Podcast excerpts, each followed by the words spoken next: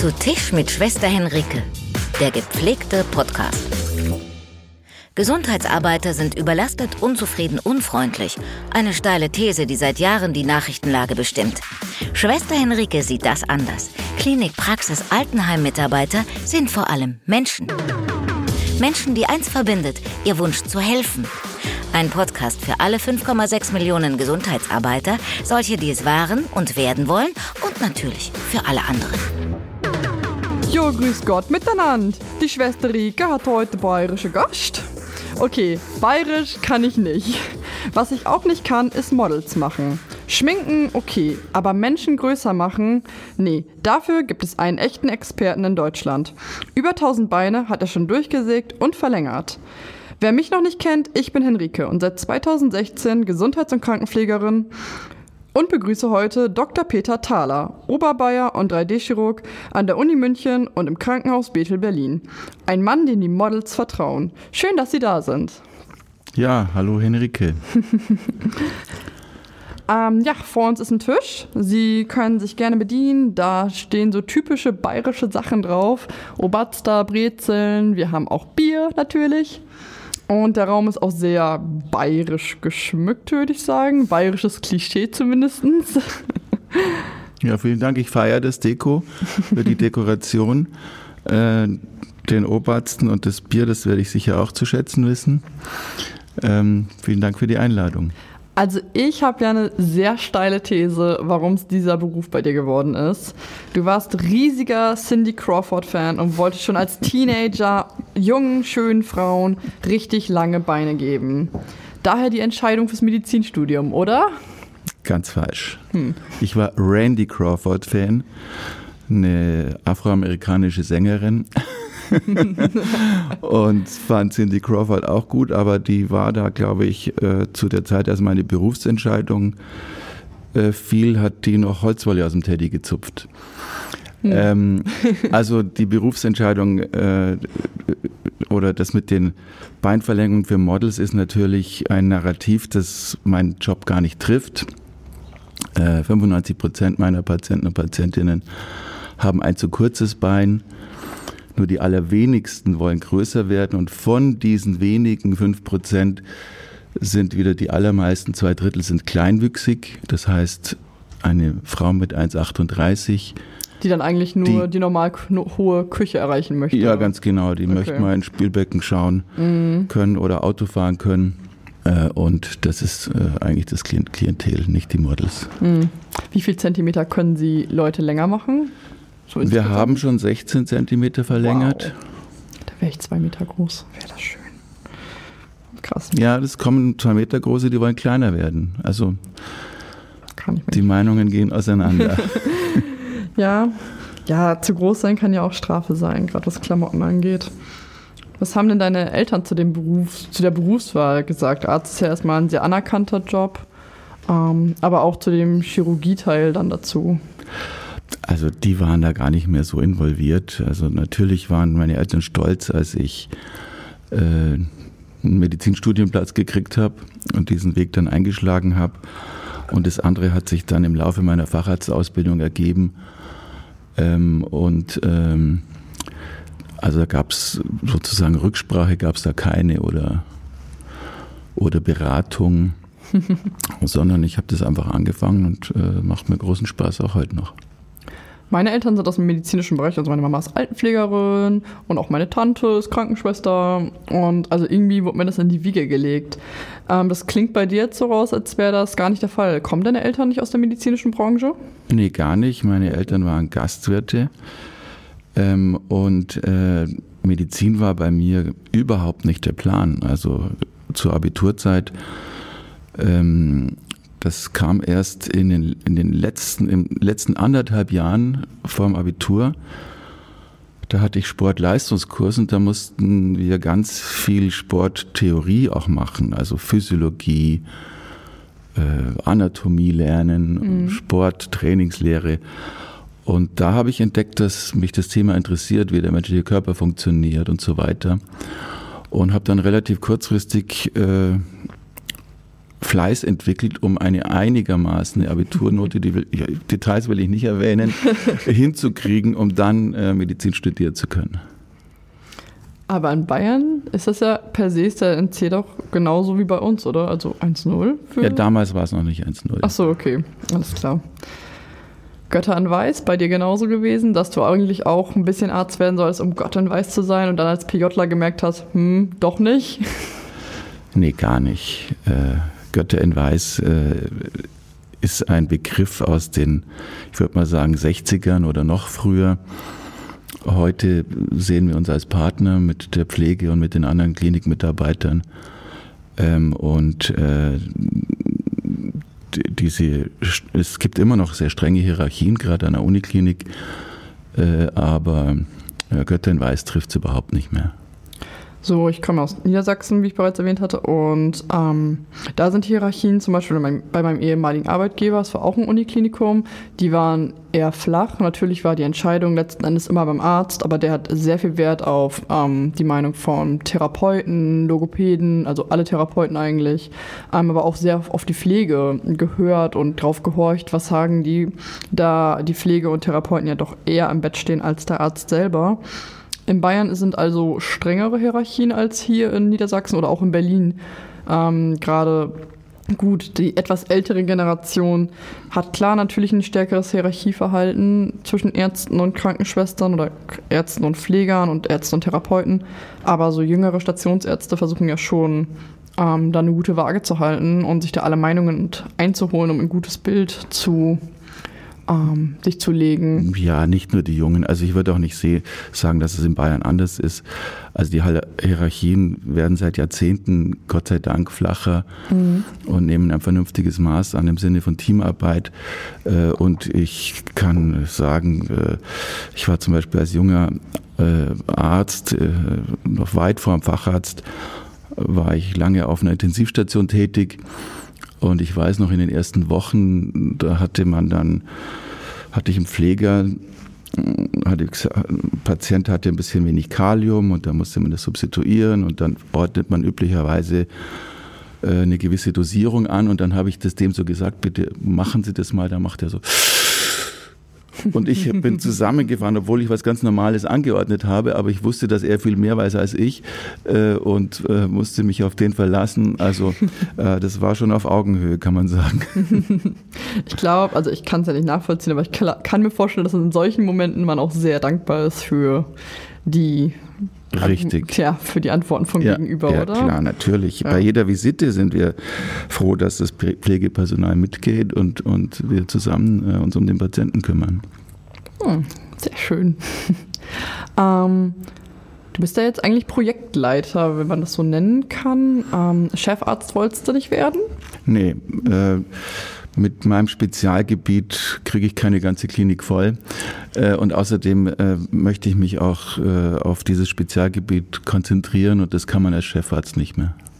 Dein Spezialgebiet ist aber ja nicht nur Beine, das sind ja auch andere Extremitäten, also Arme ja, zum Beispiel. Ne? Ja, die Arme sind seltener eine Indikation, wie wir sagen, weil die, die Beine und die Statik der Beine bestimmt natürlich jeden Schritt.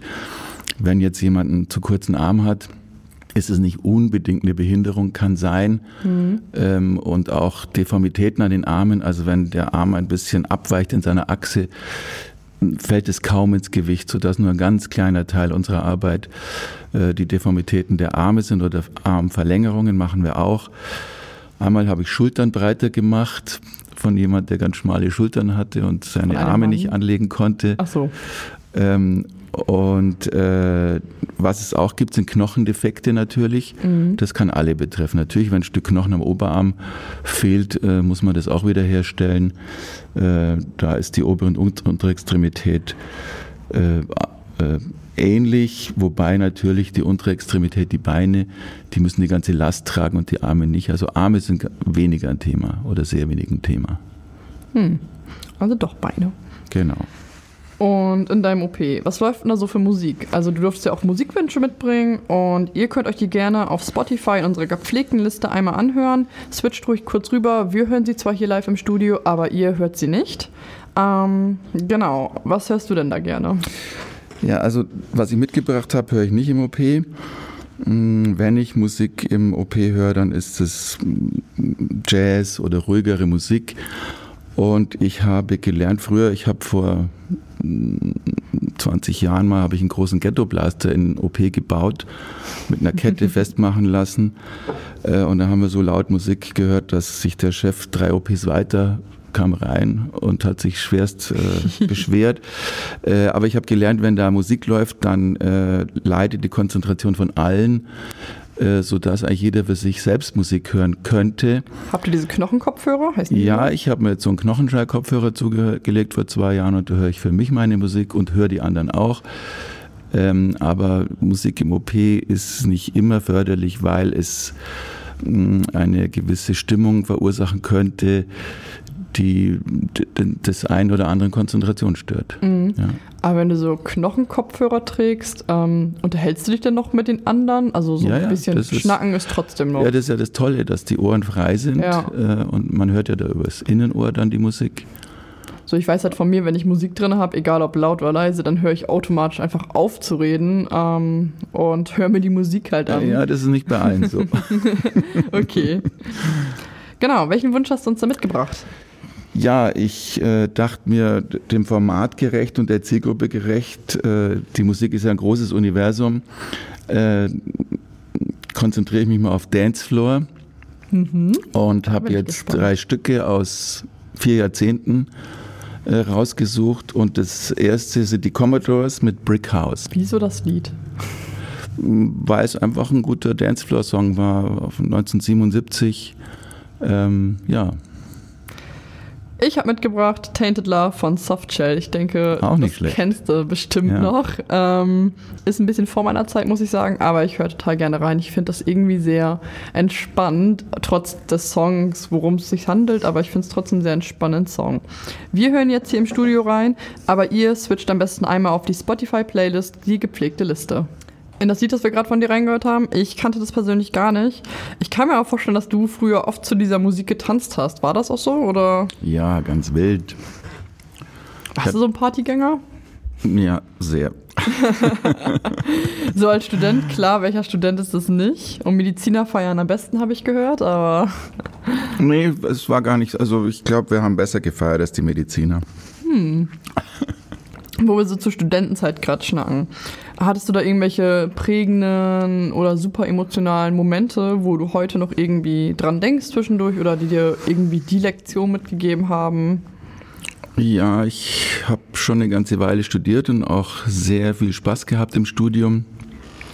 Als ich dann aber mit meiner Doktorarbeit angefangen habe, damals lange Haare, Zopf, Cowboy-Stiefel mit Silberspitzen, ähm, wollte mich der Professor nicht haben, weil ich so wild ausgesehen habe.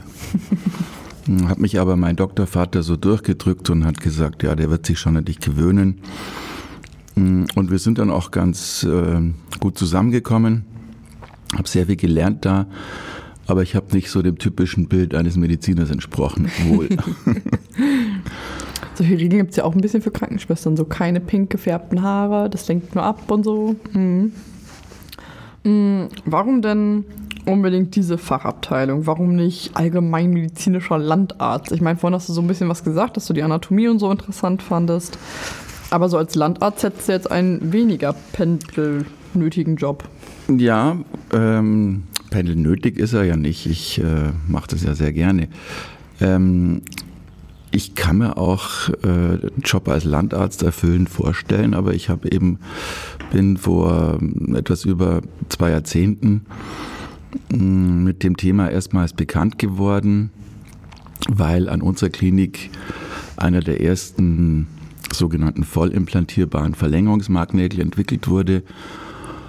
Und in dieser Arbeitsgruppe äh, bin ich mit dem Thema quasi erstmals in Berührung gekommen und das fand ich so spannend und so einzigartig, dass ich das immer weiter betrieben habe und äh, haben auch viele Sachen erfunden, Instrumente erfunden, OP-Techniken äh, und es hat sich toll entwickelt. Wir reisen international, äh, werden wir eingeladen, um Vorträge zu halten, auch um Operationen zu machen. Hm. Äh, und das macht einfach Spaß. Und braucht man eine bestimmte Persönlichkeit, würdest du sagen, ähm, und die Extremitätschirurgen, die sind so. Ja, da gibt es auch eine Anekdote. Ich war öfter in Korea, in Südkorea, um Operationen zu machen, aber auch dann immer von diesem, ähm, von diesem Lehrstuhlinhaber dort äh, gebeten, um eben, wenn ich eh schon da bin, auch Vorträge zu halten und äh, auch um ein gewisses, den, den, Teammitgliedern so ein gewisses Grundwissen über die 3D-Chirurgie zu vermitteln. Und man muss solche Operationen sehr, sehr akribisch vorbereiten. Also man muss die Deformitäten des Patienten sehr akribisch analysieren und dann eine akribische Planung zeichnen wie ein Architekt. Und ich habe immer gesagt, äh, Jungs, ihr, da geht es um jedes Grad und jeden Millimeter. Ihr müsst da echt genau sein. Und als ich dann drei Jahre später wieder eingeladen wurde, hat mir mein Freund, der Ordinaris, da eben gesagt, du Peter, äh, du hast jetzt hier einen Spitznamen gekriegt bei meinen jungen Mitarbeitern und der war Mr. Millimeter.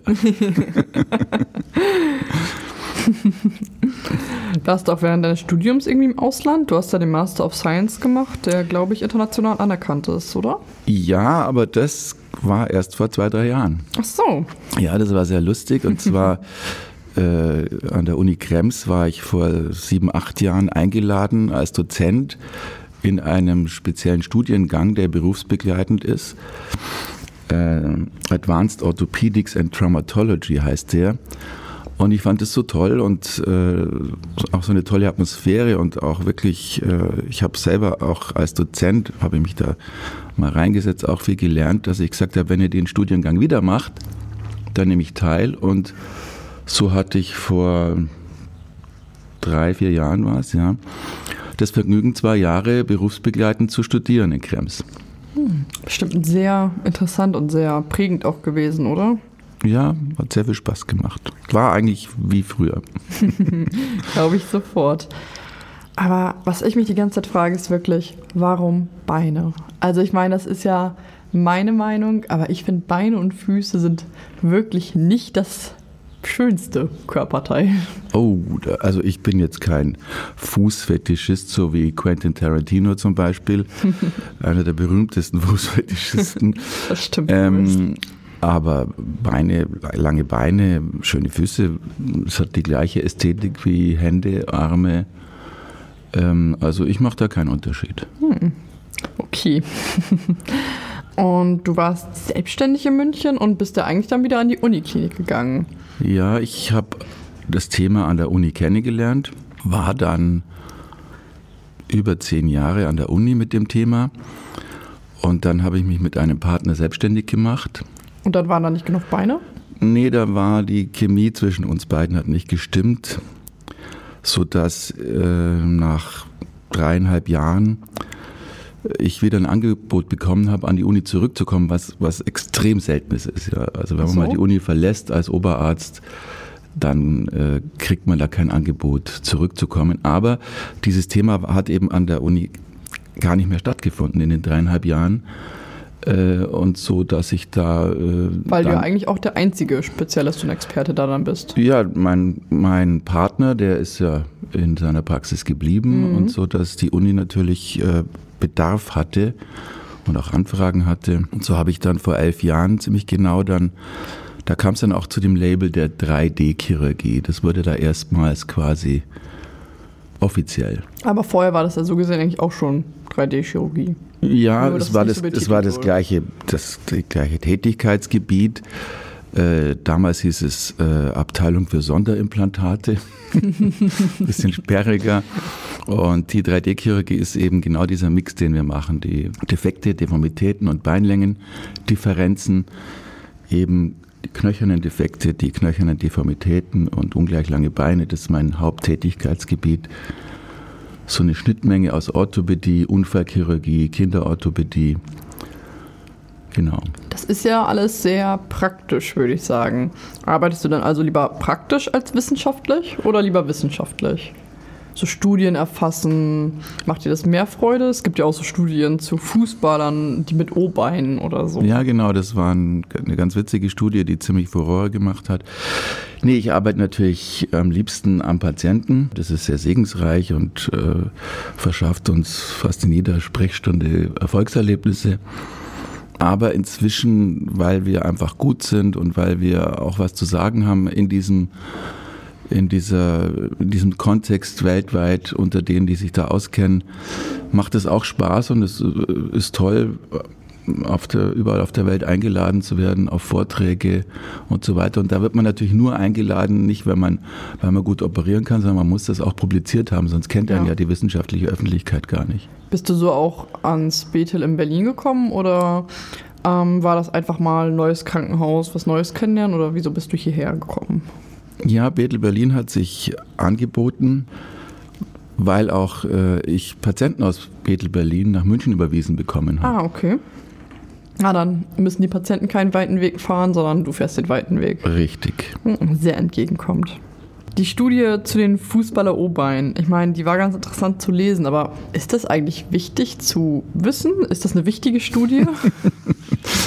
das ist eine, auch eine witzige Story. Ich hatte, wir waren im Urlaub Thailand, Strand, WLAN, Langeweile am Strand. Und dann nach der ersten Woche äh, fiel mir das ein, Mensch, du wolltest doch immer mal rauskriegen, warum haben Fußballer O-Beine? Äh, und habe dann so die wissenschaftliche Literatur mal durchforstet. Da gab es nicht viel, aber es gab einiges zu der Ursache von jugendlichen Fußballspielern, äh, warum die O-Beine bekommen. Und dann kam eben bei dieser Recherche am Strand, die ich so nebenher betrieben habe, kam eben raus, dass wenn Kinder zu viel trainieren, also wirklich auf Profiniveau fünfmal die Woche ja. und am Wochenende, mhm. dass die ein aufgrund der Studienlage höheres Risiko haben, O-Beine zu bekommen. Also es ist nicht so, dass Fußballer prinzipiell O-Beine haben, oder haben müssen die, gar. Die hart trainieren. Und die werden dann aussortiert, weil ein O-Bein ist nicht gut. Damit kann man nicht gut Fußball spielen mit dem O-Bein. So. Könntest du das denn richten? Na nee, O-Beine können ja auch Physiotherapeuten eigentlich ein bisschen beheben. Nein. Oder? Nein. Nee, nee, also O-Bein ist, sind krumme Knochen und äh, das verursacht eine einseitige Belastung der Kniegelenke, verursacht dann Arthrose irgendwann. Also wäre das schon der Bereich, wo du sagen würdest, okay, hier würde ich handeln. Das ja, ganz klar, wir okay. haben ganz viele. Ich habe mhm. auch eine, eine sehr, äh, eben eine, ein Mädchen dieser Risikogruppe, die hat beim Bundesligaverein als Jugendliche intensiv Fußball gespielt und hat dann mit 15 Jahren äh, Knieschmerzen bekommen, hat ein O-Bein, haben jetzt ein Bein schon operiert. Äh, die konnte nach, auch nach sechs Wochen Trainingspause konnte keine Verbesserung erreicht werden, weil dieses O-Bein dann eben so gewachsen ist und da kann auch keine Physiotherapie oder keine Schuheinlagen, hilft da alles nichts, dann muss man so ein Bein in solchen Fällen begradigen. Und könnte sie danach, also nach der Begradigung, denn noch Fußball spielen oder ist die Karriere dann vorbei? Eigentlich schon. Also sie kann sicher noch Fußball spielen. Sie ist auch ein großer Fußballfan. Sie spielt auch wieder. Aber ich glaube, auf denn der Anspruch, der heute an die Profifußballspieler gestellt wird, das können nur die absolut Besten mhm. und nur die absolut äh, verletzungsfreisten. Und es bleiben ganz, ganz viele Sportler auf der Strecke. Das glaube ich sofort. Ich glaube auch, dass viele ja den Traum haben, Sportler zu werden. Und dann, ja, ist eine ziemlich harte Trennung, kann ich mir schon vorstellen. Zwischen ja. wer wird genommen und wer letzten Endes ja. nicht. Und der mit O-Bein, der bleibt dann vielleicht wirklich hängen. Der kann es nicht schaffen. Nee. Wünschst du dir manchmal einen anderen Fachbereich gewählt zu haben oder einfach einen anderen Weg eingeschlagen zu sein? Weil das sind ja nicht nur Glück, das sind ja eigentlich, klar, du machst die Leute zu glücklichen Menschen, dass du die Beine begradigst etc. Aber, oder die Beine auch verlängerst, damit sie in ihre Spüle gucken können, sowas eben. Das sind ja auch schöne Stories, aber das sind ja auch viele Leidensgeschichten, die du dahinter eigentlich hast. Ja, also viele sind auch durch lange Jahre des Leids gegangen, bis wir ihnen dann helfen konnten. Ähm, aber also jetzt möchte ich äh, keinesfalls mehr was anderes machen, aber ich hatte schon ganz andere Berufswünsche, mein erster äh, Wunsch äh, zu Schulzeiten wollte ich Toningenieur werden. Dann äh, habe ich Klamotten geschneidert und Wirklich? wollte, wollte Designer werden. Äh, und da war so einiges. heutigen Klamotten selbst geschneidert? Nein, nicht mehr. Das hätte ich ja zu Ich habe nicht mal gern mehr eine gesehen. Nähmaschine. Oh, das hätte ich wirklich zu gern gesehen, muss ich sagen. Kleine Geschenke erhalten die Freundschaft. Wir kommen jetzt zu was ganz, ganz Schönem, denn ich habe dir ein kleines Geschenk mitgebracht. Vielleicht kennst du es, es ist in einer grünen, viereckigen Verpackung. Es ist ziemlich groß und schwer und es heißt Schlürs.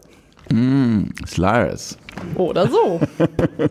Kennst du es? Ein Gin vom Schliersee. Ja, schon mal getrunken. Also trinkst du es auch gerne? Äh, ich äh, interessiere mich so ein bisschen für Gin. Ähm, und ich hatte den noch nicht bekommen, nee. Uh, dann was Neues Das- für uns beide so Da warst gesehen. du sehr gut informiert. Vielen Dank.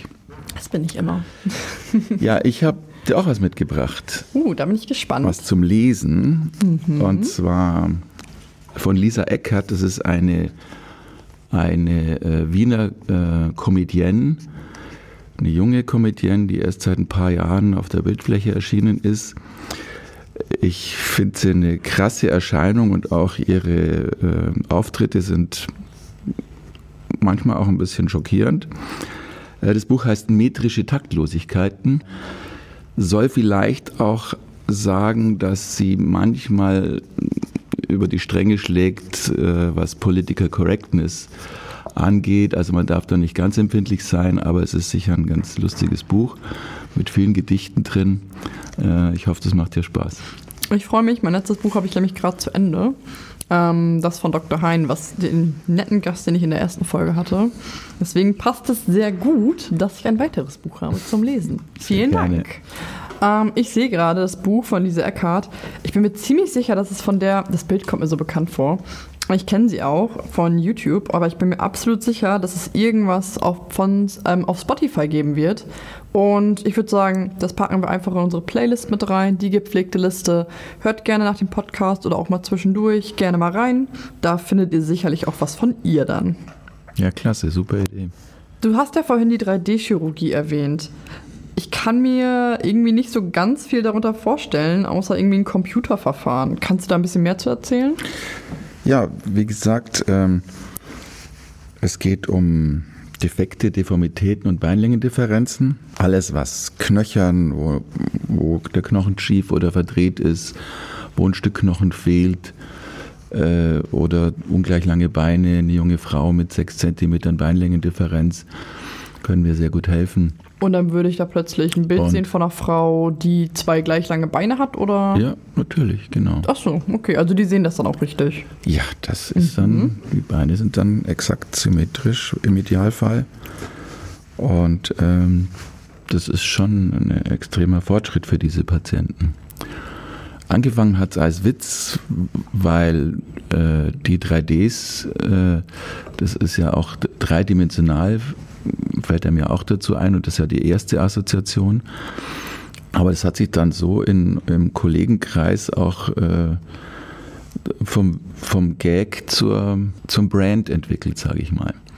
Und dürft nur ihr diese Marke, nenne ich es mal, anwenden oder ist die offen für alle? Die ist offen für alle, äh, das ist gar kein Thema. Wir machen Kongresse jedes Jahr, Kurse. Ähm, Es gibt jetzt in München die 3D-Chirurgie, es gibt die in Berlin. Ähm, äh, Das, äh, da habe ich kein Interesse, das zu schützen, sondern eher es zu verbreiten. Damit alle davon Genau, Nutzen haben richtig. können. Sehr ehrenwert, muss ich ja schon sagen. Als Chirurg mit dieser Spezialisierung, da begegnest du ja auch, wie ich vorhin schon sagte, Personen mit krassen Lebensgeschichten. Hatte ich da außer die junge Fußballerin eigentlich noch irgendeine stark mitgenommen oder auch persönlich irgendwie so hart getroffen, dass du immer noch Kontakt vielleicht zu der Patientin hast oder dass du dachtest, okay, diesen Fall, der ist so hart, den kann ich auch einfach nicht machen, sodass da eine Grenze erreicht war? Mm, Das kann man nicht so sagen. Es, äh, mitgenommen hat mich äh, nicht so vieles, aber es gibt natürlich krasse Geschichten. Ich erinnere mich an einen Fall, eine eine koptische Christin aus Ägypten. Da war 2001, am 01.01.2001 war vor einer koptischen Kirche eine Autobombe gestanden, die genau in dem Moment, als die Kirchgänger die Kirche verlassen hatten, gezündet wurde. Und da gab es, ich glaube, 17 Tote. Und die, die weiter entfernt standen, da fliegen dann die Trümmer natürlich tiefer. Und ihr wurde das Bein fast amputiert und sie wurde dann in Ägypten vier Wochen von einem großen Spezialisten, den ich auch kenne, äh, behandelt, aber der kam nicht weiter und es, es drohte die Amputation und ihr haben, glaube ich, 14 oder 16 Zentimeter von ihrem Unterschenkelknochen gefehlt und dann kamen die zu uns und es war ein sehr spektakulärer Fall, den wir dann wieder komplett rekonstruiert haben. Komplett. Ja, das ist auch wissenschaftlich publiziert dann worden weil es so, so freaky ist. Wir haben da ein eigenes, eigene Technik auch erfunden für diese Patientin, sogar eine Erweiterung der bestehenden Technik. Ja, und das ist jetzt, ich weiß gar nicht, ich glaube sieben Jahre her. Inzwischen habe ich gehört, sie lebt in New York, hat zwei Kinder und führt ein glückliches Leben. Also das, hat sie jetzt zwei gleich lange Beine? Ja, genau. Wahnsinn. Genau. Was, wenn du mich fragst, was mich extrem betroffen macht, das ist mir letzte Woche passiert. Ich hatte einen Patienten, dem habe ich auch das Bein verlängert, ein Geflüchteter aus äh, Syrien. Und der sollte am Dienstag operiert werden, stand Montag am frühen Abend bei mir vor dem Büro und sagt, er kann morgen nicht kommen, er ist psychisch so fertig es geht ihm nicht gut. Sag ich, was ist denn los? Ja, hat familiäre Probleme. Sag ich, kann ich helfen? Sagt er, ja, er kommt aus Nordsyrien und da, dort passiert ja unter den Augen der Weltöffentlichkeit gerade ein Genozid. Mhm. Äh, und er sagte, mhm. zwei seiner Brüder sind verschwunden, einer mit seinen zwei Töchtern. Sowas berührt einen dann viel mehr als die medizinischen Geschichten. Oh, da bekomme ich Gänsehaut. Ich will ja. das gar nicht vorstellen. Ja. ja, wirklich sehr schrecklich. Mm. Und wer zahlt das? Ich meine, diese Extremitätenkorrektur, das kostet ja ein Heidengeld. Ich kann mir gar nicht vorstellen, dass Krankenkassen das zahlen. Doch, das ist, also es, es ist so teuer, weil gerade bei den Beinverlängerungen diese sehr modernen Implantate, die den Knochen intern verlängern, ganz elegant, die sind sehr teuer. Die kosten zwischen 12.000 und 20.000 Euro oder sogar 24.000 Euro manchmal. Ähm, die Medizin, die wir machen selbst, ist nicht teurer als jede andere Medizin, was quasi die, die, die, das Honorar fürs Krankenhaus oder so angeht. Mhm. Aber es ist eine gewisse teure Medizin, aber stell dir vor, nochmal das Mädchen mit dem sechs Zentimeter zu kurzen Bein, die braucht ihr Leben lang eine Schuherhöhung, kriegt Rückenbeschwerden und all das. Das heißt, dieses, dieses Geld, das da investiert wird, ist eine sehr, sehr gute Investition, die sich auch sozialmedizinisch mehrfach auszahlt. Und wie lange hält so eine, ähm, so eine Beinverlängerung? Hält die dann den Rest ihres Lebens? Oder? Ja, ja. Wir, wir, züchten ja, wir züchten ja den neuen Knochen vor Ort. Wir haben schon zweimal so viel Knochen gezüchtet, wie unser unsere Klinik in München hoch ist. Ähm, und das ist biologisch aktiver Knochen, den kann ein Orthopäde, der nach zwei, drei Jahren ein Röntgenbild macht, nicht unterscheiden von dem drüber und drunter. Das ist was für, nicht für die Ewigkeit, aber für ein Menschenleben. Das reicht ja auch. Dann, ja, genau. Ah, da muss ich auch an einen ehemaligen Patienten denken. Ich meine, den hast du jetzt ja nicht operiert, da war ich noch in Niedersachsen. Der hatte richtig stark deformierte Arme. Die sahen auf dem Röntgen aus wie Zs, würde ich sagen. Also wirklich krass, das habe ich noch nie gesehen. Ich hab, mir war auch nicht klar, dass das so möglich sein konnte. Und der wurde dann mehrfach operiert, die wurden dann begradigt und er hatte zwar dann kürzere Arme, aber dann konnte er irgendwann nach ganz viel, Reha, ähm, eigenständig essen und das war wirklich ein eigenständigen Löffel halten, eine Gabel. Das war so ein bewegender Moment. Und später konnte er auch seinen Namen schreiben und hat uns eine Dankeskarte geschrieben. Und das war so schön und er war so glücklich. Und da merkt man halt auch so richtig, wie schnell wir alles an unserem Körper als selbstverständlich ansehen. Auch die Frau, die einfach dem, das Bein dann weg, ja, weggeflogen ist, nenne ich es mal, ähm, wie selbstverständlich man auch so ein Bein dann einfach nimmt. Ich finde das Wahnsinn, dass eigentlich aus dem Nichts sowas ganz Normales dann, so ein normaler Zustand geschaffen wird. Ja, das, Ja. das ist die Challenge. Mhm. Und wie kann ich mir die OP jetzt an sich vorstellen? Ich weiß nicht. Ich stelle mir da gebrochene Beine vor, da wird was zwischengesetzt, es wird zusammengenäht, Fixateur ran und fertig ist. Ja, ich, also wir haben ja eine große Vielfalt an Operationen und Techniken und Indikationen. Ich nehme an, du meinst die Beinverlängerung. Ja. Äh, die Beinverlängerung äh, und auch der, die Knochendefektrekonstruktion im Idealfall basieren auf dem Prinzip der Kallusdistraktion. Ich erkläre das mal ganz einfach. Du sagst, den Knochen brechen, wir, wir durchtrennen den Knochen ganz schonend über ganz kleine äh, Inzisionen der Haut und schaffen einen künstlichen Bruch, ganz gezielt da, wo wir das vorher geplant haben. Und dann stabilisieren wir den Knochen mit einem Marknagel. Das ist ein, man muss sich das vorstellen, so wie eine Kullimine im Kuli steckt. Ja, die kommt in den Knochen innen rein. Und dieser Marknagel hat einen Motor und ist so in der Lage, den heilenden Knochen auseinander zu bewegen. Jetzt ist nach der Operation, nach fünf Tagen, will dieser künstlich gesetzte, gezielte Bruch, will heilen und bildet sogenannten Kallus. Man kann sich das wie Kleber vorstellen, der, der dann irgendwann zu Knochen wird. Und dann fangen wir nach fünf Tagen an zu verlängern. Ein Millimeter am Tag, ganz langsam, das tut nicht weh.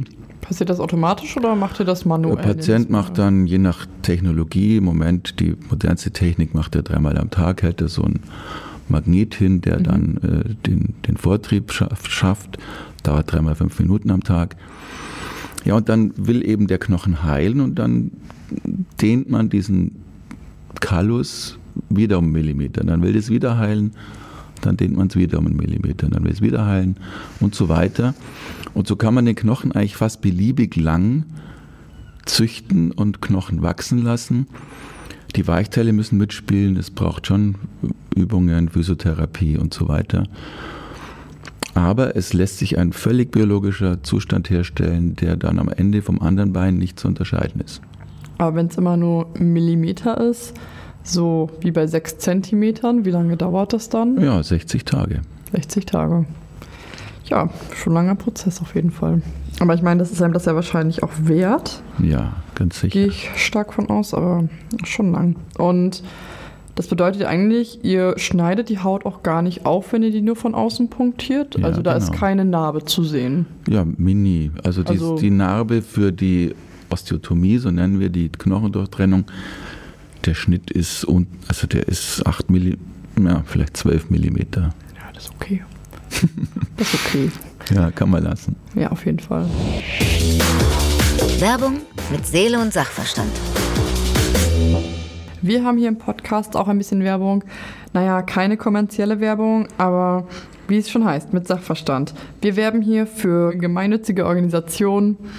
Und ja, vielleicht möchtest du mit deiner Organisation einfach anfangen. Ja, ich möchte für die Corona-App werben. Und ich habe das auch schon ganz früh angefangen, für die App zu werben. Da gab es die noch gar nicht. Da haben wir Awareness Ribbons gebastelt, so analog der AIDS-Schleife. Haben wir weiße und schwarze Stoffbänder ähm, mit Stecknadeln verbunden und haben uns das angesteckt, um zu sagen, wir wollen die App, trag du sie auch. Inzwischen hat sich die wirklich vorbildlichste deutsche Corona-App so gut verbreitet, dass sie unsere Werbung nicht mehr nötig hat.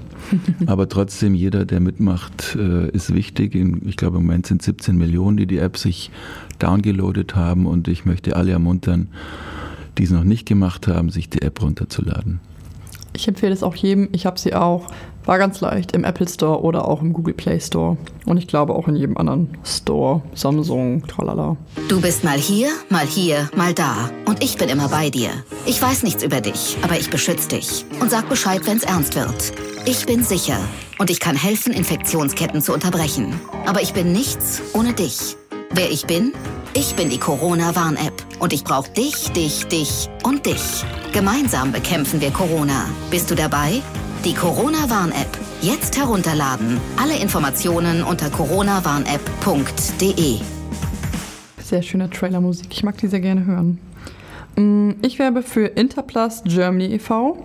Ich weiß nicht, ob der schon mal was gesagt hat. Ähm, Die bieten plastische Eingriffe vor allem in dritte Weltländern an, um Lebensqualität so gesehen zu schenken. Sie helfen ähm, für gewöhnlich pro bono entstellten Kindern durch plastische Eingriffe, indem sie große Hauttumore, Narben, aber auch ähm, andere Wunden oder auch andere Deformierungen, die durch Krieg und Zerstörung in der Heimat ähm, ausgelöst wurden, zu heilen, also zu helfen. Eigentlich das, was du machst im Ausland. Auch angeborene Fehlstellungen und einiges mehr werden da behandelt. Und unter interplastgermany.de kann man sich das auch mal genauer durchlesen. Schaut da gerne mal rein. Die sind auf jede Hilfe angewiesen, auf jeden Cent. Das sind deutsche Ärzte, deutsche Chirurgen, die in ihrem Urlaub in Deutschland ähm, ins Ausland gehen, dort Kinder operieren. Es können natürlich auch Jugendliche oder Erwachsene sein, je nachdem, was genau für eine Fehlstellung etc. vorhanden ist. Genau. Und davon werden die Flüge dann zum Beispiel bezahlt und vor Ort dann irgendwie eine Unterkunft und was zu essen, aber vor allen Dingen auch die Operation, dass das Krankenhaus im Ausland dann auch noch Gewinn macht, da die oft größere Probleme haben, sich zu halten.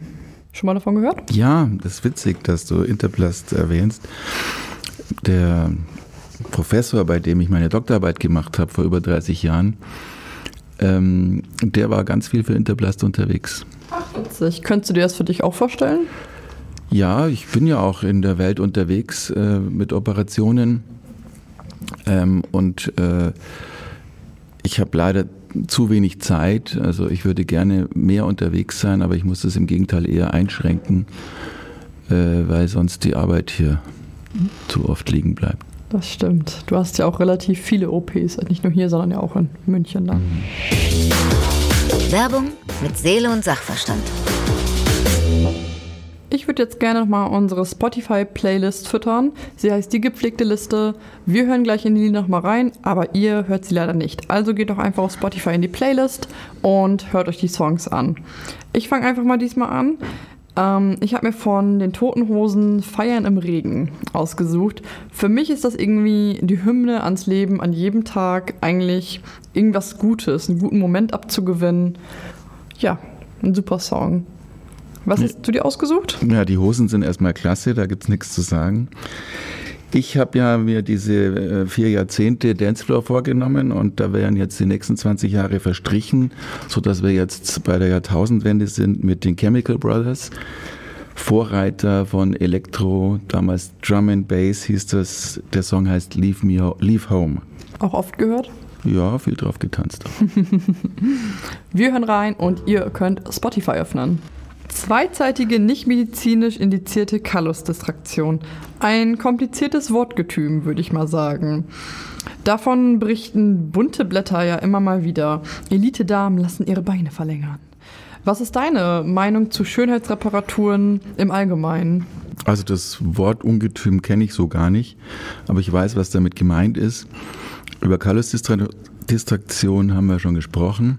Geht eben um Knochenverlängerung mit diesem biologischen Prinzip.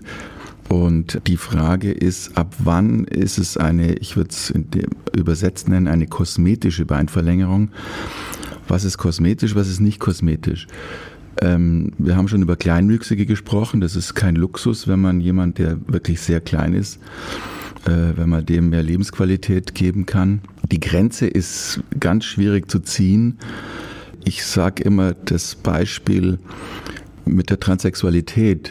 Ich habe schon äh, transsexuelle Frauen, also die vorher Männer waren, Transsexualität äh, Mann zu Frau, denen die Beine verlängert, damit die ein idealeres Körperbild haben. All dies, da bin ich einer der wenigen oder vielleicht sogar der einzige, erst nach Beratung durch einen Psychiater, nach einem psychiatrischen Gutachten. Äh, und ich habe auch jetzt einen äh, finnischen Patienten gehabt, der mit 16 mitten in einer Geschlechtsumwandlung war, eben von Frau zu Mann, hat sich mit 16 dann die Brüste amputieren lassen, die Eierstöcke, Gebärmutter ausbauen lassen, zwei Jahre Hormone genommen, um dann so einen einigermaßen männlichen Habitus zu haben. Und dann ist die Frage, wer bräuchte diese Beinverlängerung mehr von den beiden, Mann zu Frau oder Frau zu Mann? Was meinst du? Ich glaube, Frau zum Mann, obwohl Männer nicht unbedingt größer sind, aber Männer sind ja häufiger größer. Aber ich weiß, dass für viele Frauen schöne, lange, schlanke Beine auch ein totales Ideal sind. Nee, ich sag Mann zu Frau, weil Männer haben ja einfach anders gebaute Beine, auch von der Muskulatur her. Ich würde sagen Mann zu Frau, weil Frauen, das sind die Beine, wie bei vielen Musikern, die da auch ihre Beine versichern lassen. Ja. Ich glaube Mann zu Frau. Ja, also in dem Fall, das war Finnland, die äh, Skandinavier sind da eher größer. Jetzt hat diese Frau, um ein Mann zu werden, all dieses Leid auf sich genommen und war dann ein kleiner Mann. Also kann man sagen, was ist jetzt kosmetisch? Das gehört eigentlich zur Vervollständigung dieses Gesamtkonzepts dieser Geschlechtsumwandlung. Man kann jetzt sagen, ist es sinnvoll oder nicht? Da gibt es eine große Diskussion und ich denke auch, dass das im Moment eher ein bisschen zu großzügig gehandhabt wird alles. Aber da habe ich das Bedürfnis verstanden, nachdem er all diesen Weg hinter sich gebracht hat, dann ein kleiner Mann äh, zu sein, ähm, das konnte ich gut nachvollziehen, dass der das will und braucht. Du selber bist ja auch groß, also vielleicht liegt es ja auch ein bisschen daran. Ich meine, ich kann das auch absolut nachvollziehen. So, wenn man schon Mann wird, also das Geschlecht anpasst, möchte man nicht unbedingt als männlich mit 1,60 sein. Aber es gibt ja viele kleine Menschen, wie auch einer bei uns in der Redaktion. Der möchte, glaube ich, auch nicht größer sein. Ähm, ja, Ja, also ich kann nur sagen, ich habe ganz viele solche Gespräche und ich habe da sehr viel Erfahrung in diesen Gesprächen. Ich bin kein Psychiater, deswegen nehme ich mir auch immer Hilfe dazu. Aber dieses, dieses Erleben, das kleinere Menschen haben, ein, eine große Frau und eine kleine Frau bewerben sich um eine Stelle oder argumentieren vor ihrem Chef. Die Kleine wird nicht gehört, die Große wird gehört, auch wenn sie äh, vielleicht viel weniger ähm, äh, nicht recht hat oder, oder Mist erzählt. Ja. Äh, man hat bist du ja nicht, Ich ja. bin groß und ich, äh, ich weiß, was das für ein Geschenk ist, aber die meisten wissen gar nicht, was Körpergröße für ein Geschenk ist. Also ich bin auch groß, ich bin fast 1,80. So zwischendurch denke ich mir halt schon, ja, wäre schön 10 cm kleiner zu sein. Also, Ja, das gibt's auch, ja. also ich stelle mir das toll vor, dann könnte ich 15 cm Hacke tragen und wäre nicht größer als mein ja, Freund. ja, genau. Aber ich glaube, da muss man auch ganz individuell auf jeden Fall entscheiden. Richtig. Ich Genau. glaube, das wäre ganz, ganz wichtig da. Ich meine, mich zu verkleinern, ich glaube, das wäre jetzt eine nicht nötige OP irgendwie. Nein, bei 1,80 äh, würde ich das auch nicht für nötig erachten. Das dachte ich mir, aber vielleicht eine Beinverlängerung. Was würden mich denn so 10 cm Körpergröße mehr kosten? Äh, das müsstest du tatsächlich selbst bezahlen. Die Echt? Krank Krankenkasse springt da nicht ein. Mensch. Ähm, ja, das Teure an dieser Art der Chirurgie äh, sind diese Implantate, diese Marknägel, die im Inneren einen Motor und ein Getriebe haben. Die du vorhin erwähnt hattest. Ja, die sind sehr, sehr teuer. Äh, wie gesagt, zwischen 20.000? bis, ja, also die für den Segmenttransport sind teurer, aber ich sag mal zwischen 12.000 und 18.000 Euro pro Marknagel.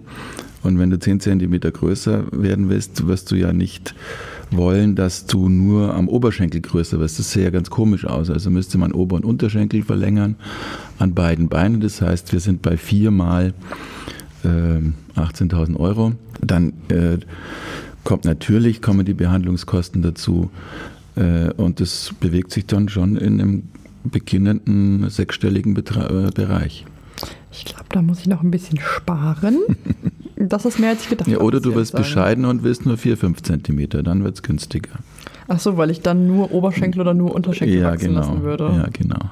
Ja, okay. Nee, ganz oder gar nicht, würde ich sagen. Was würdest du denn meinen, was, was besser aussieht, wenn man den Oberschenkel oder den Unterschenkel alleine verlängert? Unterschenkel. Richtig, genau. Weil wenn ich Oberschenkel verlängere, dann würden meine Kleider immer zu hoch sitzen. Dann wären die immer Hochwasser. ja, und lange Unterschenkel su- suggerieren auch ein längeres Bein, ja. Oh. Sind ja auch dünner als der Oberschenkel, ja. Ja. Hm, Macht Sinn. Wenn du so Leute siehst, so vorhin hast du ja gesagt, so bei mir wäre es ja auch nicht notwendig, mich 10 cm kleiner zu machen. Siehst du sofort Leute und siehst, ah, das würde ich schönheitstechnisch verändern, wie so manche plastische Chirurgen, oder sagst du, nee, das sehe ich nicht? Ja, also ich habe es ja schon gesagt, ein ganz, ganz, ganz kleiner Teil meiner medizinischen Tätigkeit ist dieser kosmetische Bereich, so dass ich das überhaupt nicht sehe.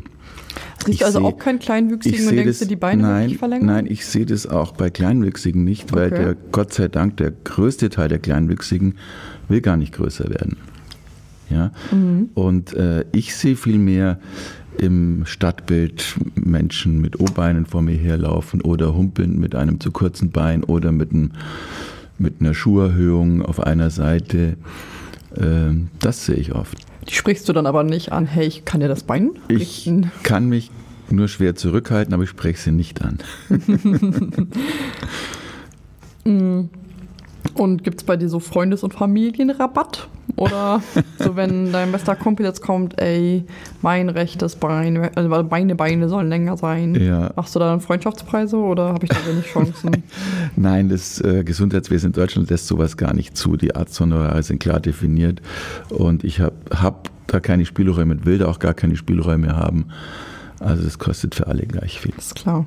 Mm, Im asiatischen Raum gibt es ja auch sehr umstrittene OP-Verfahren diesbezüglich.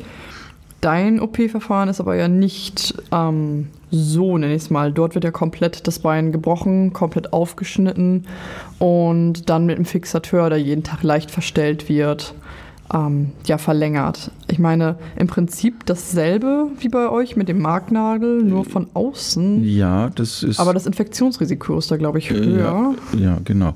Also es ist exakt das gleiche Prinzip der Kallusdistraktion, wie man den Knochen stabilisiert und was den Motor ausmacht, ist äh, bei dem biologischen Prinzip eigentlich egal.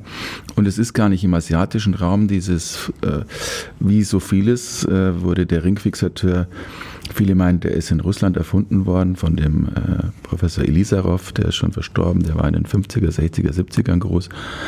Diese äußeren Fixateure kommen heute auch noch zur Anwendung in Ländern, wo der Wohlstand nicht so groß ist, wo das Gesundheitswesen das eben nicht bezahlt. Ja.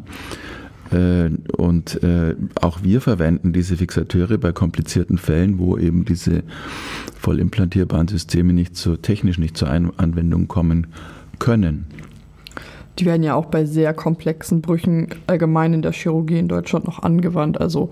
Fixateur ist ja nicht das Schlechteste, nicht das Altmodischste, sondern ein solides Prinzip, würde ich sagen. Ja, in der Unfallchirurgie ist es ein Standard, Ja. um quasi vorübergehend, bis dann die eigentliche Versorgung stattfinden kann. Äh, Das ist quasi die, der bessere Gips, ja. Ich habe dich ja auch immer wieder Experte genannt. Aber was ist denn eigentlich ein medizinischer Experte? Ich meine, letzten Endes ist das ja kein geschützter Begriff. Also kann ich ja auch Expertin Henrike sein für Beinverlängerungen, oder? Ja, ich würde eher sagen, du bist Expertin für Podcasts. ähm, ich bezeichne mich gar nicht so sehr als Experte. Ähm, ich werde gerne als Be Experte bezeichnet und ich denke, Experte ist einfach jemand, der auf seinem Gebiet ganz besonders viel kann oder viel Wissen hat. Eben ein Spezialist äh, auf seinem Gebiet ist ein Experte, ja. Und da sich ja jeder so nennen darf eigentlich, glaubst du, es gibt Probleme, Experten von wirklich Leuten, die Ahnung haben, wie dir zum Beispiel gerade im Internet zu unterscheiden, ähm, dass ich zum Beispiel jetzt mein Bein richten möchte, mein eines ist länger als das andere, ich google da ein bisschen und ich treffe ja auch verschiedene Profile und würde ich sofort erkennen können, okay, der ist ein echter Experte und der ist nur so ein Pfuscher. Ja, das ist wie wenn du auf Amazon äh, äh, einen Schirm kaufst. Ja, da musst du einfach sehr sorgfältig die Bewertungen lesen und sehr sorgfältig dir den Schirm und den Preis anschauen und die Lieferkosten. Und das ist auch in der Medizin so. Ich sage immer, wenn die Leute sich einen Kühlschrank kaufen, dann äh, googeln sie vier Wochen, gehen in drei Fachmärkte, vergleichen die Wattzahlen und die Kühlleistung und die Größe und äh, die Garantie äh, und so weiter. Gibt es Garantie auf ihre beim- Beine? äh, Ganz kurz noch das zu Ende. Ähm, und dann, wenn es medizinisch wird, dann vertrauen sie dem Erstbesten. Ja. Nee. Äh, Garantie gibt es keine, brauchen wir aber auch nicht, weil der Knochen ja, wie gesagt, den können wir nach unserer Behandlung alleine lassen, der ist vollwertig. Ähm, dieser Markknochen, der ist aber, äh, der, der Mark, Nagel, heißt er so? Ja, Marknagel. Der bleibt ja im Knochen für immer. Nee, den holen wir wieder raus. Ach so, okay. Ja. Ich dachte, ob ich nach zehn Jahren mit Magnet wieder rangehen kann und es wird was passieren. Nee, weil dann ist ja der Knochen schon verheilt. Mhm. Da hat dann dieser Marknagel auch gar nicht mehr die Kraft. Also wenn das mal verheilt ist, dann kann man nicht einfach weiter verlängern. Ach so, okay. Gut zu wissen. Wir kommen zum Story Lotto. Story Lotto. Ich habe hier meinen magischen Glitzerhut und wir ziehen uns jeder zwei kleine Zettelchen und dann lesen wir die gleich nacheinander vor und sagen da einfach ein bisschen was zu. Ja. Wer will denn anfangen? Der glitzert ja wirklich. Mein ganzes Auto ist auch voller Glitzer. Also, Wer soll anfangen? Soll ich anfangen? Willst du anfangen? ich kann gerne anfangen. Gerne, dann liest man vor. Ich nehme das, das Erstbeste. So. Ich lese mal vor. Wir hatten neulich ein junges Mädchen, 21 Jahre alt, bei uns auf Station, die sich die Beine um ganze 8,5 Zentimeter verlängern ließ. Als ich sie fragte, ob sie Model werden wollte und dafür zu, wolle und dafür zu klein sei, verneinte sie. Sie wolle Anwältin werden. Die Eltern zahlen ganze 20.000 Euro für den Schlamassel. Eine Notwendigkeit liegt nicht vor. Manche Dinge muss man einfach nicht verstehen. Ja, also das mit den 20.000 Euro haut bei uns auf der Station nicht hin. Da wäre natürlich wichtig zu wissen, wie groß das Mädchen ist. Äh, eine Kleinwüchsige, da würde ich verstehen, wenn sie sich die Beine verlängern lässt um 8,5 Zentimeter.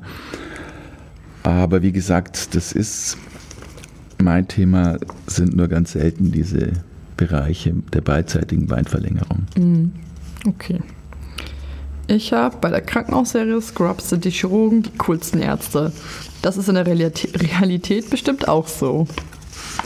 Ähm, ich durfte damals auch innerhalb meiner Ausbildung ein bisschen OP-Erfahrung sammeln, weil ich das doch immer ein sehr interessantes Gebiet fand. Für mich waren nicht die Chirurgen die coolsten, also doch schon irgendwie, ja. Also Chirurgen waren schon cool, aber Fachbereich spezifisch würde ich sagen. So die, haben die Unfallchirurgen und die plastischen Chirurgen, die waren schon echt die coolsten, wobei sich andere Fachbereiche wie die Neurochirurgie einfach nicht damit hat prahlen lassen, oh, wir sind die coolsten, sondern wir haben das meiste Wissen. Wie siehst du das denn? Ja, es gibt schon so Hero-Fächer. Also die Herzchirurgie ist sowas. Das sind so die Oberheroes, aber tatsächlich ist die Medizin auch nicht anders. Äh, Und äh, die Techniken sind auch nicht viel elaborierter als in manchen anderen Fächern, die auch ganz viel können. Das hat, glaube ich, so ein bisschen mit den Emotionen der Menschen zu tun. Mit der Leidenschaft, die auch dahinter steckt, glaube ich. Ja, ein Dermatologe wird selten so ein Hero sein wie ein Herzchirurg. Ja, das stimmt schon. Du bist dran. Ja, ich, also nicht ich, sondern auf dem Zettel steht, ich habe tierische Rückenschmerzen, weil ich eine kleine Beinlängendifferenz habe, die man auf den ersten Blick gar nicht sieht. Die Beschwerden beeinträchtigen meinen Alltag manchmal merklich. Auch Sport ist häufig unangenehm.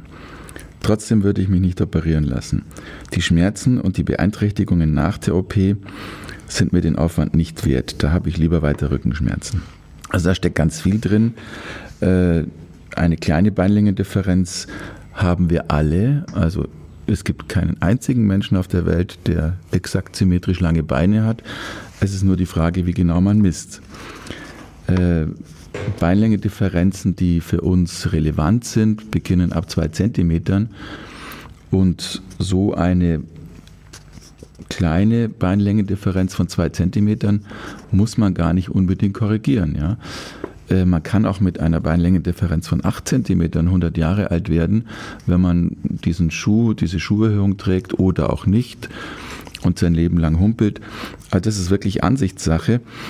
Und äh, früher war das auch so, dass die Beinlängendifferenzen von 4, 5, 6 Zentimetern nicht behandelt werden konnten. Und als es dann ging in den 50, 60, 70ern, als man dann die ersten Kallus-Distraktionen erfolgreich durchführen konnte, hat man das auch nicht gemacht, weil eben die Komplikationsraten, der Aufwand, die Schmerzen, äh, die Behandlung war äußerst unangenehm, weil das eben das nicht aufwog. Heutzutage ist es aber eine ganz andere Liga. Über kleinste Schnitte, ohne Schmerzen, mit sechs, acht Tagen Krankenhausaufenthalt, ähm, ist es einfach, ähm, wie soll ich sagen, ist die Hürde lange nicht so groß. Und wenn es jetzt um meine Tochter ginge, die drei Zentimeter Beinlängendifferenz hätte, würde ich ihr auf jeden Fall raten, das auszugleichen. Leben lang Rückenschmerzen. Ich glaube, chronische Schmerzen ist mit das Schlimmste, was man überhaupt haben kann. Ähm, ich glaube, ich würde auch die OP bevorzugen. Vor allem, es gibt ja gute Schmerzmittel in Deutschland. Also ich glaube, so stark sind die Schmerzen nach der OP doch auch gar nicht, oder? Ich dachte jetzt, du sagst, du kennst einen guten Operateur. Er sitzt gegenüber.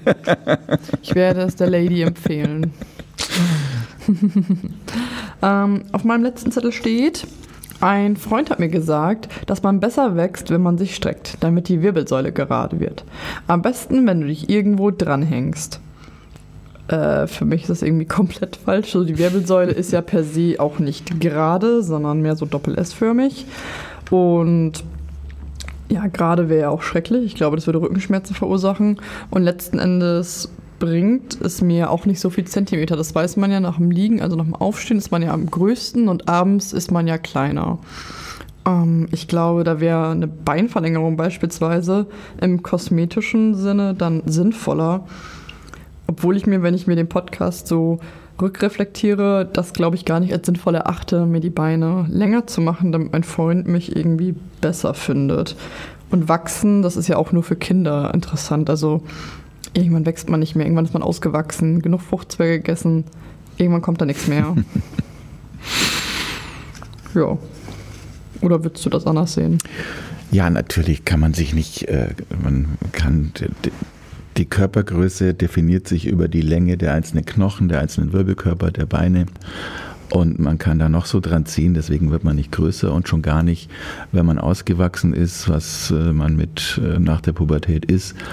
Ähm, also ist natürlich Nonsens. Das fällt mir ehrlich gesagt noch eine kleine Frage ein, die ich noch kurz zwischenschieben möchte. Ähm, wenn ich die Beine verlängere, sieht das dann unsymmetrisch zu meinem restlichen Körper aus? Weil per se ist ja der gesamte Körper sehr symmetrisch aufeinander aufgebaut. Richtig, richtig, richtig. Ähm, das ist ganz interessant bei den verschiedenen Kleinwuchsformen. Es gibt ja den, also wird als grobe erste Unterscheidung wird zwischen proportioniertem und disproportioniertem Kleinwuchs unterschieden. Äh, Achondroplasie heißt es, diese Patientinnen, Patienten mit langen Rumpf, großem Kopf, kurze Arme, kurze Beine, kennen wir ja. die, dieses, die, diese Physiognomie. Und äh, natürlich werden die proportionierter. Ja. Äh, oft, also gerade in Spanien gibt es eine große Kultur, dass auch die Oberarme verlängert werden, was die Proportionen noch mehr verbessert. Ähm, bei normal proportionierten Menschen äh, fällt es nicht auf, wenn die Arme relativ zu den Beinen äh, ein bisschen kürzer sind. So ist zumindest meine Erfahrung. Es fällt aber auf, wenn die Proportionen der Beine nicht stimmen. Also was wir vorhin besprochen haben, wenn man nur eine Etage, also nur den Oberschenkel oder nur den Unterschenkel zu stark verlängert, dann sieht das seltsam aus. Das Beste kommt zum Schluss. Wir sind fast am Ende. Doch das Beste kommt zum Schluss bedeutet, dass du und ich jeder zwei Fails der Woche in einem beruflichen, aber auch im privaten und zwei Erfolge oder zwei Goals der Woche benennen. Ähm, ich lasse dich in die Minute denken und ich fange einfach mal mit meinem Positiven von der Arbeit an. Ähm, positiv war diese Woche, dass ich im neuen, ähm, was ein neues Beatmungsgerät kennenlernen konnte, so nenne ich es mal, da endlich mal jemand da war zur Einweisung und ich damit jetzt sehr gut umgehen kann. Es freute mich sehr, dass ich nicht immer Kollegen fragen musste.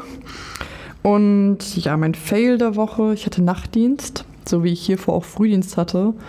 Ähm, und ich habe im Moment keinen guten Schlaf, Tag-Nacht-Schlafrhythmus, würde ich sagen. Und bei dir?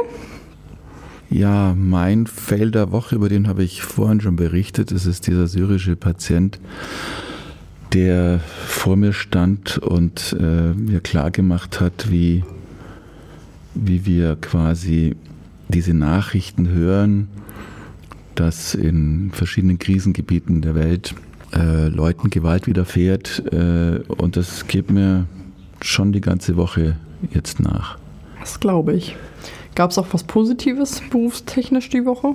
Ja, das Golder-Woche, schönes Erlebnis. Gestern zum Beispiel mit unseren Kids und Freunden in einer Bar in München gesessen, draußen, haben es uns gut gehen lassen und hatten einen wunderschönen Abend. Also mein Goal der Woche auf jeden Fall noch. Ich habe unglaublich guten Oberster kennengelernt. Ähm, ich kannte vorher nur den ganz klar nicht so hochwertigen. Der hier ist echt gut. Ich bin mhm. begeistert. Oberster heißt es. Oberster. Hm. Langes O. Langes O, meinetwegen. Ich würde gerne zum Schluss des Abends nochmal unsere gepflegte Liste auf Spotify erwähnen und selbstverständlich noch einen letzten Titel von dir draufpacken. Welchen hättest du denn gerne?